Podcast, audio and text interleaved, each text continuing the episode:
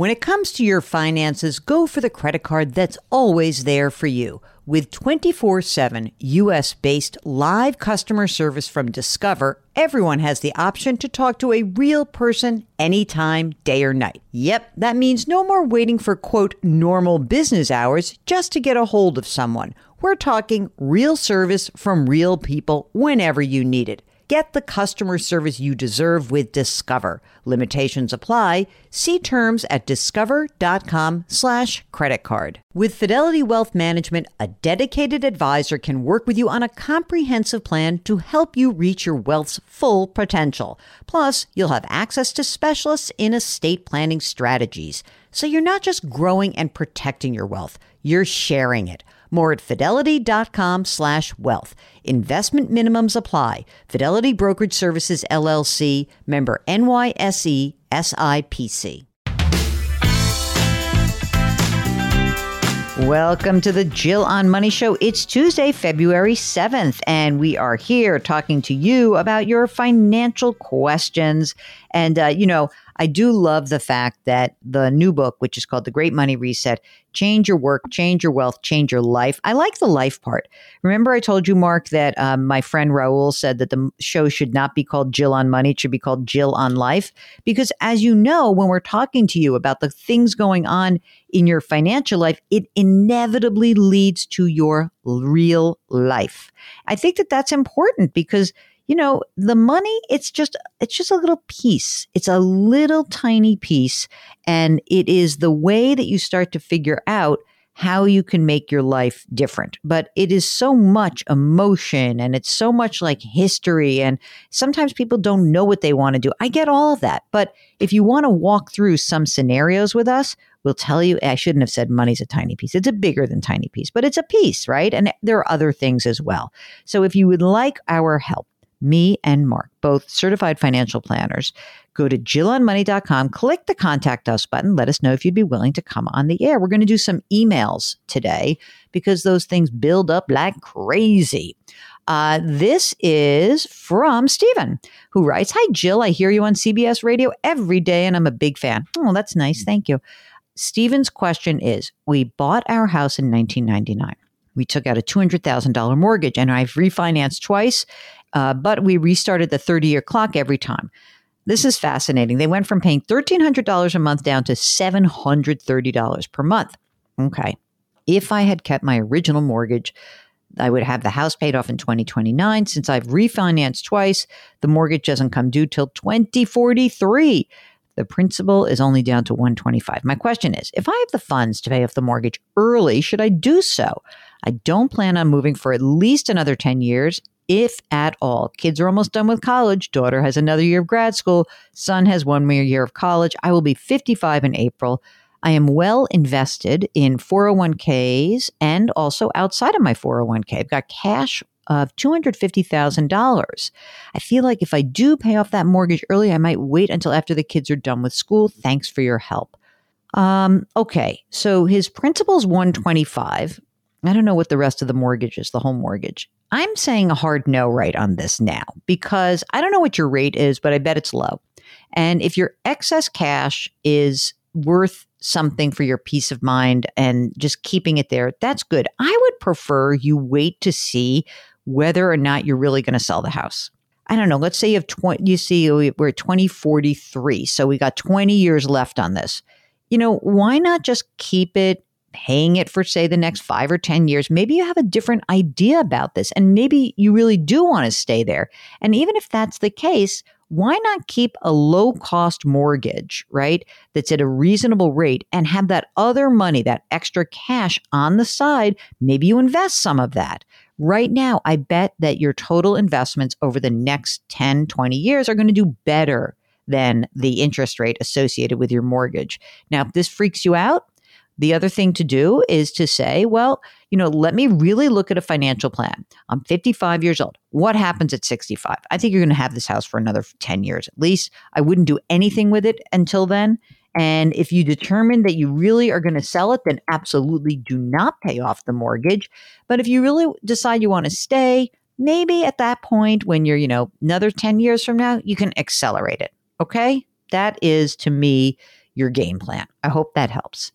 Gail writes, mm, this is an interesting subject, a, a subject about which I know little. So let me just start right there. Here's the subject Getting Medicare costs down by using Social Security Administration's Form 44. So Gail writes, Love your podcast. I listen every day. Here's something I think would benefit a lot of your listeners. Okay, let's do it. My husband and I sold our business in January of 21 for a million dollars, and our income for the prior year was about $280,000. Due to the two year look back period that Medicare does, we would have had to pay a lot for 2022 and the maximum amount for 2023. Okay, this is fascinating. My cousin, everyone, let's uh, hat tip to Gail's cousin. My cousin told me to file form SSA 44, where we stated that we retired in 21 and thus they didn't charge us IRMAA I, just, I knew this was getting back to IRMAA. Income related monthly adjustment amount. That's IRMAA. I'm going to explain it in a second. And it saved us thousands of dollars for those two years. Neither my CPA nor our financial advisor told us about Form SSA 44. It's easy to fill out. Nobody seems to know about it. Lots of your listeners are high earners and they're subject to IRMAA. Let them know about this. You just have to state that you retired and they won't charge you IRMAA. Okay, Mark, should we do a little quick IRMAA thing? Um, it's basically if you make extra, if you make more money than the government thinks is like sort of reasonable for paying for your surcharge on Medicare, uh, they say you got to contribute. Okay. So if you earn over $300,000, there are extra charges that you will have to pay for both Medicare Part B and D. And it can amount to, Gail's right, $300 a month, 400 the top amount you would pay would be $472 a month.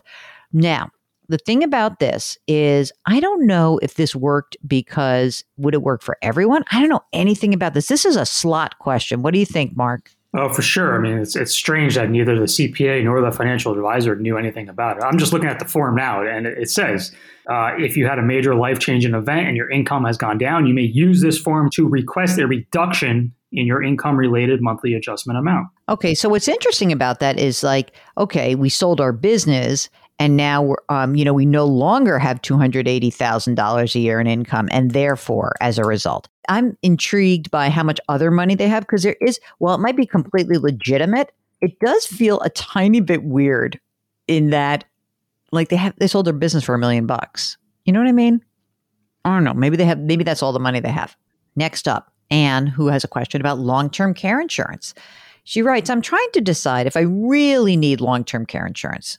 Single with a minor child in my early 50s. Already I'm thinking no, but let's see what else. Um, Anne has a good income, mid six figures. I hope to retire with between two to three million dollars in traditional and Roth 401ks. I'm paying on a group long term care policy through my work. The rate is $170 a month. The price of the premium has already doubled since I first got it three years ago. It has a compound inflation feature, a 90 day elimination period, followed by $6,000 monthly maximum for nursing facility, $4,200 for residential care, $100 daily max for home community based care, lifetime maximum of $432,000.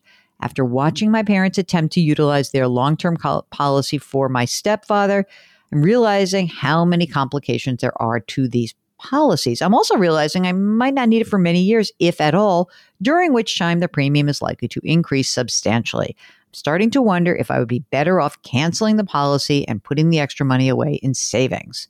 Let's see. Let me give you the other information. She has got right now $900,000 in a 401k. Current net worth 1.7 million. Hopes to retire mid to late 60s. Monthly income needs once I'm no longer raising a child will be $8,000 a month. Okay. Here's what I think. I don't think you need it. I mean, for 170 bucks a day, I'd probably keep just for the heck of it. But also, what I would all put out there for you is that I actually think disability insurance is more important to you than long term care insurance because disability is what'll whack you if you don't make this money in the next 15 years, then you're screwed. And so is your kid because you really won't have the money. I'm presuming since they offer long term care that you absolutely have a disability policy as well. But I may encourage you to just make sure about that, please. The, the theory here is that if you needed care, you'd, you'd spend your money and then your kid is you know, out of luck a little bit, but it may be worth it. I don't know about breaking up with the policy right now. I sure would like to see, you know, 170 a month is so nothing. How much more would it have to cost me to really pay attention? It would have to double again. Probably don't need it, but 170 no big deal. Maybe if it got to be like $500 a month, I'd be concerned. Talk to me when it gets to 300. I'm going to keep it till it's 300. That's what I would say for now. Um, by the way, I love this person. Should we use a different name? Let's call this person Gina. Okay. Gina says, I wish I could come on the show, but I've gotten so many friends and coworkers listening to the pod. I feel like someone is bound to recognize my situation. Okay. So soon to turn 61. My husband is 65 and recently retired. Of course, he wants to retire. Now he wants her to retire. She says he wants me to retire and feels that our financial situation would be secure even with my having to pay for health insurance out of pocket. Here is the rundown. You ready, Mark? The home's paid off. It's worth 750 grand. She makes $180,000. They have Roth assets. She's got 71 grand. He's got 64 grand. Wow. They they've got four oh my god. I'm just going to give you the answer yes, you can do it. He's right. I just looking at the numbers. Should do I have to go through all the numbers? Here's the deal. They live in a high cost of living area. They want pre-tax income of $140,000. But the thing that's amazing is they have saved a ton of money. Can we just eyeball this? She makes 180. They have uh, almost two and a half million dollars in retirement accounts. Yeah, about two and a half. Most of it is traditional. Taxable account is 55 grand, 140 in cash, 20 grand in I bonds. Social Security is going to be pretty nice. It's going to be uh, three, about $7,000 a month when she gets to her full retirement. Remember, she's 61. Okay, but here's the issue. This is fascinating. I've been a nurse for 38 years, and while I like my job, the wear and tear is starting to get to me. My husband is adamant that we're set. I'm not so sure. We are fortunate in that longevity is good in both ha- families. Oh, and yes, we have estate planning, and they both have long term care insurance. So, Mark, what do you think? Can they do it? They got to spend a bunch of money down. Um, and I presume what they would do is see, in my mind, the home's paid off. They still want pre-tax income income of 140,000 they're going to have to pull money out of his retirement account I think that's what I would do if she were really going to stop because remember they've got to they have to fill the gap until social security for her and they'd have to pull money slowly but surely out of the pre-tax accounts pay the tax that's due it's probably smart to do that anyway then get to the end of then they're in social security they can reduce the amount do you think that they have enough money to do it mark they probably do. I don't know if she's going to be comfortable for the next few years spending all that money. It's a real spend down. Like it's for real. So, you know, that would really mean if we just consider this right now that like if you have 2.3 million in your um, right now in your retirement accounts, in your pre-tax accounts, it essentially means you're going to have to pay pull out five, six hundred thousand dollars out of those accounts. That's a lot. You have to pay tax on it. Here's what I would say how about if you split the difference? I mean, many nurses can do part time work. Could you do that? Could you actually do some part time work for a few more years? I feel like you want to build up a little bit extra cash. If I were you, I'd keep working for maybe a year or two years. If this doesn't feel comfortable, I would stop putting money into my retirement accounts and I would really start socking away cash. I would go until about 63 and a half so about two and a half more years and then that way for the for a year and a half she can do cobra which will probably be cheaper right that's a good idea you're in better shape than you think and you're not in as good a shape as he thinks. So to split that out um, working for another every year you work is a better year right? Because you have saved money. So if you continue to work at least let's like you do what mark says 63 and a half and you sock away the money that was going into retirement put it in cash Make sure you build up your cash reserve because you know you have to take that money out to pay for number one, more health care, because Cobra is going to be pretty penny for you, and also for your expenses. I don't understand. Like you do live in a high cost area, but 140 grand without any mortgage. Hmm, I don't know.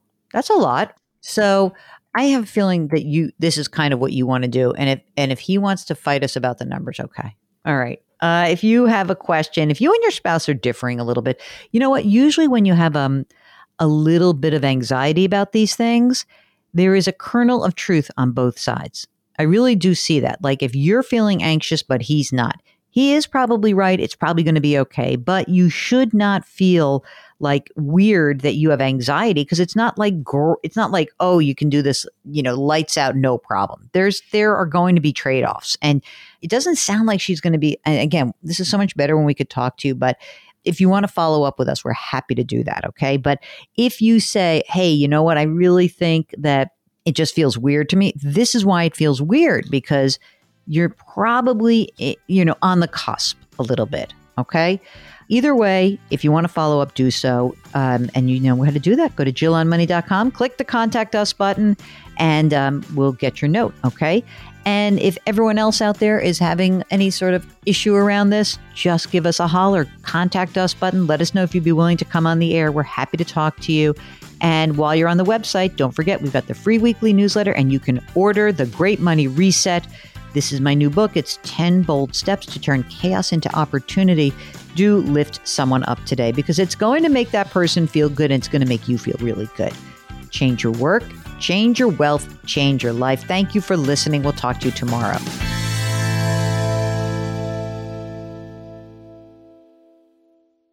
Do you know a high schooler who is a natural leader and loves to give back to their community? The Leukemia and Lymphoma Society's Student Visionaries of the Year program might be the perfect opportunity forming strong teams to support them. Student Visionaries of the Year candidates fundraise for the Leukemia and Lymphoma Society in honor of a pediatric blood cancer survivor in their local community. This seven week philanthropic leadership development program helps students gain valuable life skills like project management, communication, financial literacy, and entrepreneurship. Not to mention, it looks great on college applications. But most importantly, it's a chance for students to engage in meaningful work within their community and make a real impact on the lives of blood cancer patients and their families. Learn more about Student Visionaries of the Year or nominate a student at lls.org/students. That's lls.org/students.